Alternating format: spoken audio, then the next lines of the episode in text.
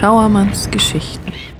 Moin und herzlich willkommen zurück zu Schauermanns Geschichten, dem Podcast aus Bremerhaven rund um unsere Häfen, Schiffe und die Fischerei. Bei mir zu Gast ist mal wieder Heino Brockhage und heute geht es um den Fischereihafen. Da gab es nämlich ganz besondere Menschen. Hallo Heino. Ja, hallo, moin.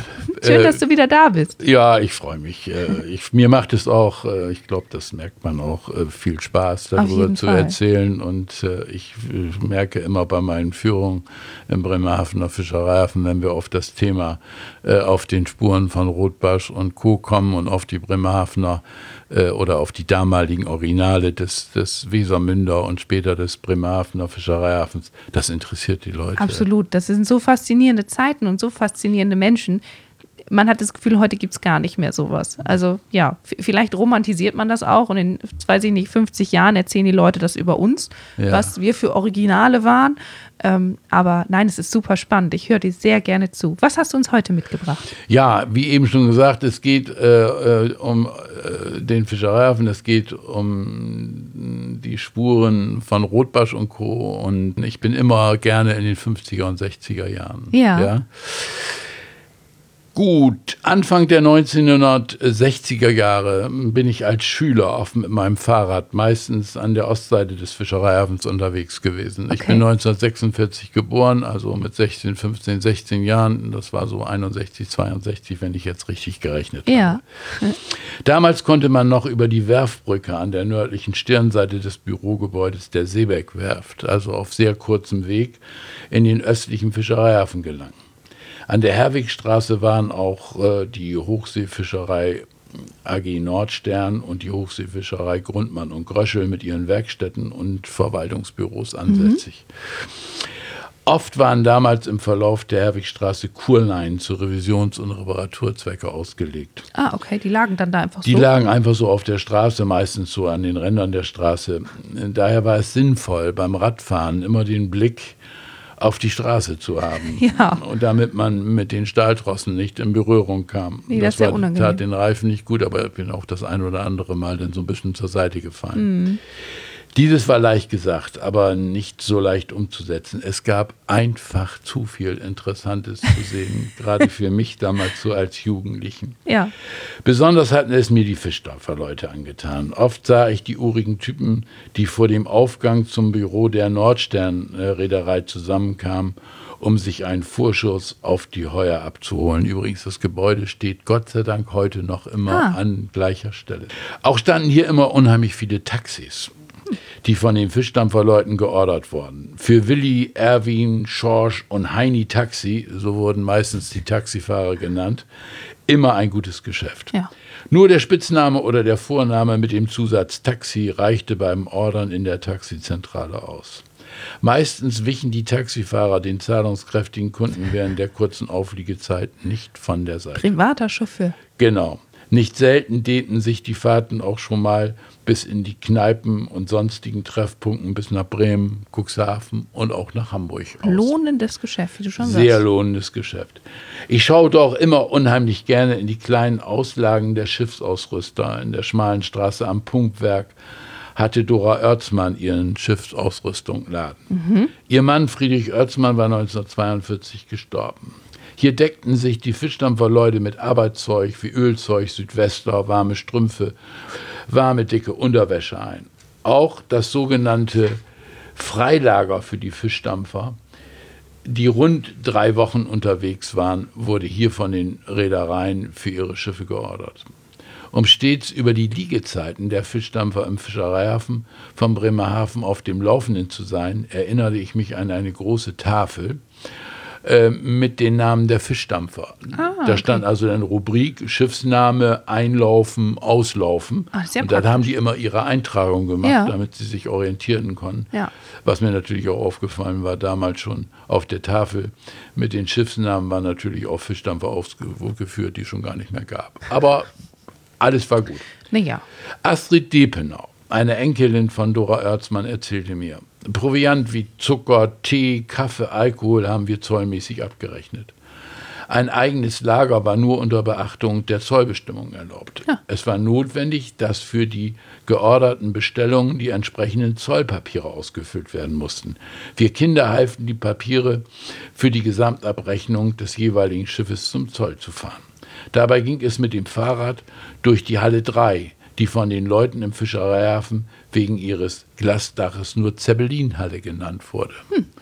Man muss sich das heute so vorstellen, die Halle 3, diese Zeppelinhalle stand da, wo heute äh, an der Kaje die Gera liegt. Ah, so von okay, da klar. aus gesehen, ja. so nach Norden war eine gigantisch große Halle. Faszinierend. Und die wurde gerne genutzt, weil man ja auch geschützt war bei schlechtem Wetter, Ja. nicht, wenn man da durchfahren Und konnte. trotzdem hell mit dem Glas da. Genau. Schick. Gerade wie eben schon kurz erwähnt, bei schlechtem Wetter war man ein gutes Stück auf dem Weg zum Zoll geschützt. Wir mussten aber gut aufpassen, dass wir unsere Kunden für die Bestellung immer zeitig erwischten. Ich war damals so um die 19 Jahre jung. Zur Unterstützung von meiner Oma bin ich auch in die Kneipe Grundseck. Die gibt es heute noch Ja. Am nördlichen, an der nördlichen Stirnseite der Halle 4. Dort bin ich eingekehrt. Mit den Zetteln in der Hand habe ich dann von unseren Kunden am Biertresen Proviantbestellung für die angehende Fangreise aufgenommen. Man musste immer sehen, dass alles flott über die Bühne ging. Einladung zum Mittrinken, das ging auf keinen Fall. Konnte man die Kunden nicht erwischen, so wurde der notgehorchend der Bestellzettel der letzten Fangreise genutzt. Ja. Es kam aber auch vor, dass wir in den Bars und Kneipen des bekannten Amüsier- und Rotlichtviertels der Lessingstraße nach den Kunden suchten, Ei. um unsere Bestellung aufzunehmen. Einmal hat eine Bardame zu mir gesagt, das passt jetzt schlecht mit dem Papierkram. Der gesuchte Seemann badet gerade in Champagner. Dekadent. Ja, wirklich. Die Schiffsausrüstung von Dorin Oertzmann hatte eine, In- war wirklich eine Institution und hatte neben dem Verkauf von Schiffsausrüstung Dingen auch noch viele andere Aufgaben. Äh, Heute würde man diese Tätigkeiten im Sozialamt suchen, wenn denn die Ah, Leute dort okay. Zeit hätten. Ja. Anfang der 1990er Jahre wurde, wurden sämtliche Gebäude und Schuppen des Straßenzuges am Pumpwerk abgerissen. Allein eine stämmige Birke, die zum Betrieb der Elektrofirma Stuppe gehörte, hat ihren Platz an der Ostseite vor dem jetzigen Betriebsräumen der FBG behauptet. Ein kleines da- Andenken. ja, wenn ich da vorbei war, gucke ich da immer ganz andächtig hin. Zurück zu den Schiffsausrüstern der vergangenen Zeiten der 1950er und 60er Jahre. Dora Oertzmann wurde von ihren Jungkerls aus der Fischerei nur liebevoll Oma Oertzmann genannt. Die gute Seele. Ja, sie war auf ihre Art und Weise ein Engel im Fischereihafen. Sie half, wo sie nur konnte. Sich kümmern, weit über die Abwicklung der Einkäufe hinaus, war dabei für sie ähm, wirklich nur selbstverständlich. Dabei ließ sie sich oft über den Feierabend hinaus und sie ließ auch die Sonntagsruhe außer Acht, wenn er zu helfen war. Sie erkundigte sich nach den Angehörigen äh, der Seeleute. Wenn sie dabei feststellte, dass es für die besorgten Mütter wahrscheinlich schon lange kein Lebenszeichen mehr von ihren Söhnen gab, Das vergessen die gerne. Ja, nahm sie Kontakt zu den Müttern auf. Die Erleichterung und Dankbarkeit der Mütter von ihren Jungs zu hören, war ihr schönster Dank. Das kann ich mir vorstellen. Selbstverständlich stand es im Fischereihafen von Bremerhaven jedem frei, bei welchem Schiffshändler er einkaufte. Die Schiffshändler mussten sich bemühen, ihre Kundschaft bei der Stange zu halten, denn die Konkurrenz war groß. Ja. Sie beschäftigten dazu sogenannte Renner. Diese waren sowohl Vertrauenspersonen der Schiffshändler, aber auch Seeleute, auch der Seeleute. Lief ein Fischdampf von, See, von Seekom ein, waren sie an der Pier. Sie nahmen die Bestellung auf, damit keiner ihrer Kunden fremd ging. Dabei ging es ohne große Worte und ohne große Gesten zu. Oft reichte der Zuruf an Land As Schimmers Ja. übersetzt wie immer. Und die Bestellung war auf dem Zettel. Die Renner tauchten aber häufig auch im Heuerbüro auf. Dabei hatten sie äh, die neuen Leute der Besatzung im Visier, Ah. damit sie gleich mit zu Neukunden. den Kunden gezählt werden konnten, um diese für ihren neuen Arbeitgeber als Kunden zu gewinnen. Zum Auslaufen des Schiffes waren sie ebenso präsent. Die von ihnen gelieferten zollpflichtigen Waren wurden von den anwesenden Zollbeamten klariert. Die hierbei verwendeten Zollsiegel durften erst außerhalb der Hoheitsgewässer entfernt werden. Ah. Bei der Aushändigung der bestellten Ware versuchte der Renner, das Geld für die Lieferung zu kassieren. Meistens blieb es bei diesem Versuch. Oh, Die Aufliegezeit im Heimathafen hatte alles Geld verschlungen. In so einem Fall unterschrieb der Seemann dann zuversichtlich auf einen guten Fang äh, einen Schuldschein zur Einlösung bei seiner Reederei. verrückt. Für den Fall, dass dort das betreffende Konto kein Geld mehr auswies, auch sowas ist passiert, Ja. musste der Renner die nächste sich bietende Gelegenheit nutzen, um an sein Geld zu kommen. Hoi. Wenn sein Schuldner im Büro der Reederei auftauchte, um seine Abschlagszahlung zu holen. Dieses wurde ausbezahlt, sobald das erzielte Markerlös feststand. Ne? Ah, okay. Dann holten ja. die Wenn die Fische verkauft waren, dann. Genau, ja. dann durften Mhm. die hingehen und, konnten auch über den Vorschuss hinaus sich ihr Ja. Geld abholen.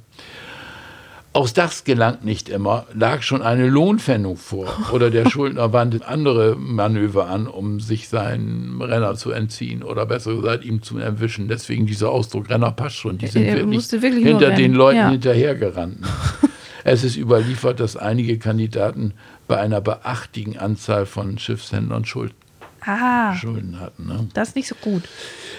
So, sie hielten damit die mit der Eintragung beauftragten Renner im wahrsten Sinne des Wortes am Laufen. Sie waren also auch an Wochenenden, am Sonntag und so weiter, wenn die Schiffe einliefen, waren die unterwegs und versuchten, da machten die Also Reedereien schon Job, Druck. ja. ja, ein harter Job. Ja. Die Reedereien schon Druck, äh, dass das Geld reinkam. Ja. Ne? Zu damaliger Zeit galt der berühmte, den bekannten Schiffsausrüstern Varoga zugedachter Spruch, hat die Sonne ihn auch braun gebrannt, Varoga hat ihn wiedererkannt.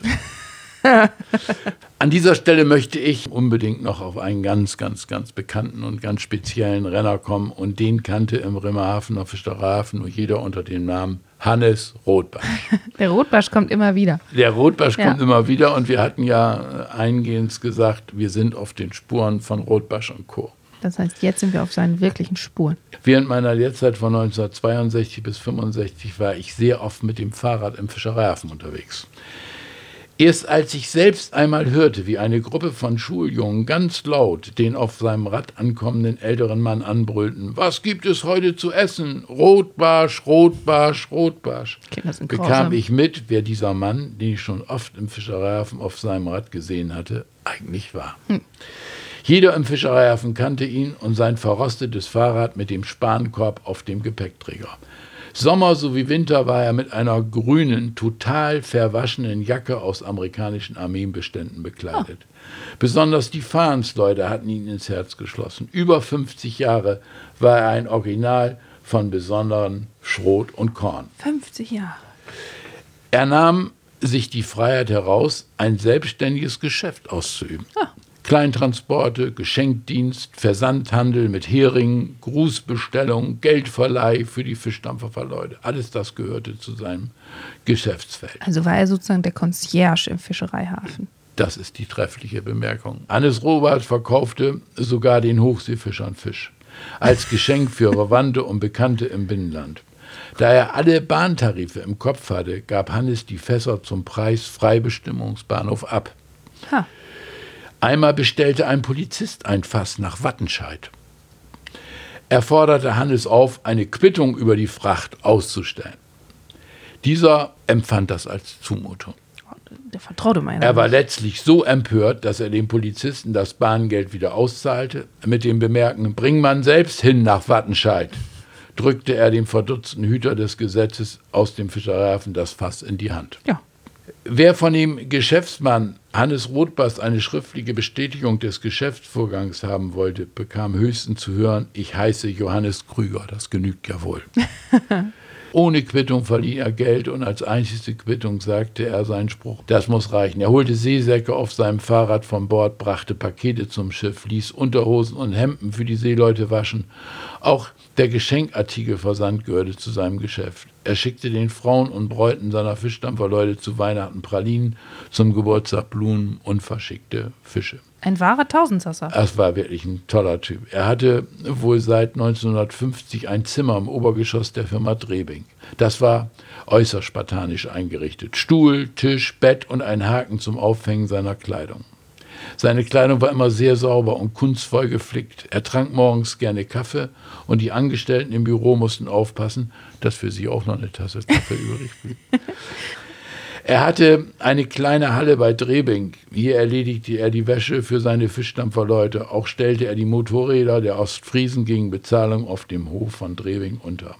Er kümmerte sich um deren Schutz gegen Beschädigung und Diebstahl. Er war ja ein gelernter Schiffshändler und führte seine Bücher mit größter Sorgfalt. Dadurch wusste er sehr genau, wo seine Leute wohnten, um die Schulden zu kassieren. Ah. Ihm ging so leicht keiner durch die Maschen. Ne? Also das ja. hatte er, Ja, ja, wenn das nicht hat im er Kopf, hatte er das alles genauestens aufnotiert und hatte das auch immer ganz schnell parat Mhm. und wusste über alles Bescheid. Er, wie gesagt, er verschickte im großen Umfang Heringfässer. Er hatte eine einen sehr, sehr, sehr großen Kundenkreis. Er selbst hatte aber keine Familie. Er war also ohne Frau ja. und ohne Kinder.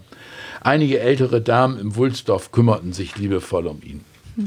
Wenn er mit seinem Fahrrad auf Dienstfahrt in der Georgstraße unterwegs war, fuhr er immer in der Straßenmitte. Ach so. Und alles musste warten. Als, wieder einmal, als er wieder einmal in der Werkstatt von Jürgens in der Georgstraße fuhr, fuhr, um sein Fahrrad reparieren zu lassen, sollte auch eine neue Klingel angebracht werden. Ist gut. Er bestand darauf, dass die verchromte Klingel schwarz lackiert wurde. Die wird mir sonst nur geklaut, meinte Hannes. Ach so, ich dachte aus Designgründen. Er ließ es auch nicht zu, dass die, Lehrgäng äh, die Lehrlinge ihn mit ihrem Spitznamen Rotbarsch nannten. Das wollte er nicht. Nö. Dieses erlaubte er nur dem Chef und dem ersten Gesellen. Er lehnte es rigoros ab, sich auf seinem Fahrrad fotografieren zu lassen. Verrückt. Einmal hat sich einer seiner Kunden hinter einem Chausseebaum äh, in Wulsdorf versteckt und ihn heimlich abgelichtert. Dieses war Hannes natürlich nicht entgangen.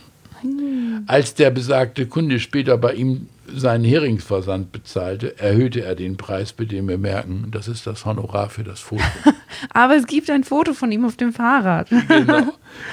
Während des Krieges und in der Nachkriegszeit weitete Hannes Rothbarsch mit seinem Organisationsdienst weiter im Fischereihafen. Er hat das sogar während der Zeit ausgedehnt. Jetzt versorgte er auch die ehemaligen Fahnsleute mit dem so begehrten lebensnotwendigen Fisch. Er war so bekannt, dass die Post ihm sogar Zustellung mit der Aufschrift Herrn Rothbarsch, Bremerhaven Fischereihafen zusandte. Noch mehr als im Fischereihafen waren es Rotbarsch und sein Fahrrad auf den Fußballplätzen bekannt. Ach. Die Fans vom TSV Wulsdorf und Bremerhaven 93 stritten sich, für welchen Verein er mehr gebrüllt habe. Ach so. Er flog auch schon mal vom Platz, Ui. wenn er sich mit den Schiedsrichtern zu viel und zu laut unterhielt, um nicht zu sagen, sein spürbares Gebrüll ging den auf den Geist. Er war sehr enthusiastisch in Sachen Fußball. Aber äh, wirklich, die Wulsdorfer meinten, Hannes stände ihnen am nächsten. Er war ja letztlich auch ein Wulsdorfer. Ja. Man erzählte sich, dass Hannes in den 1950er Jahren mit seinem Fahrrad und Fischen im Spankorb Bremerhaven 93 zu einem Auswärtsspiel nach Düsseldorf nachgefahren sei. Mit dem Fahrrad. Mit dem Fahrrad. Deshalb meinte man bei den ehemaligen Bremerhavener Traditionsverein, er sei ein echter Fan von ihm gewesen. Ich weiß nicht, ob das unter Seemannsgarn schon fällt. Wirklich. Als Hannes Rothwarsch in die ewigen Fischgründe abgerufen wurde, da hatte der ehemalige mit prallen Leben gefüllte Fischereihafen schon längst ein gänzlich anderes Bild angenommen. Hannes Rothbarsch schien schon längst vergessen. Doch die Firma Drebing mit ihrem Inhaber Hans Esters hatten eine große Traueranzeige mit den üblichen Angaben in der Nordseezeitung aufgegeben. Unter dem Namen Johannes Krüger war vermerkt, bekannt unter Hannes Rothbasch. Ein echtes Original. 50 Jahre galt seine Fürsorge den Fahrensleuten der Fischerei. Wegen seiner Redlichkeit und Hilfsbereitschaft war er weit über die Grenzen des Fischereihafens bekannt und verschaffte sich viele Freunde. Da setzten sich die Alten, treuen Seelen von Hofseefischern, vom Jan Matt bis hin zum Kapitän, nochmal alle zusammen und vor allen Dingen setzten sie ihre alten Knochen in Bewegung. Es wurde eine Riesentrauergemeinde, die ihrem treuen Renner ein Geleit gab, wie es kaum bei einem Großen aus Wirtschaft und Politik geschehen ist.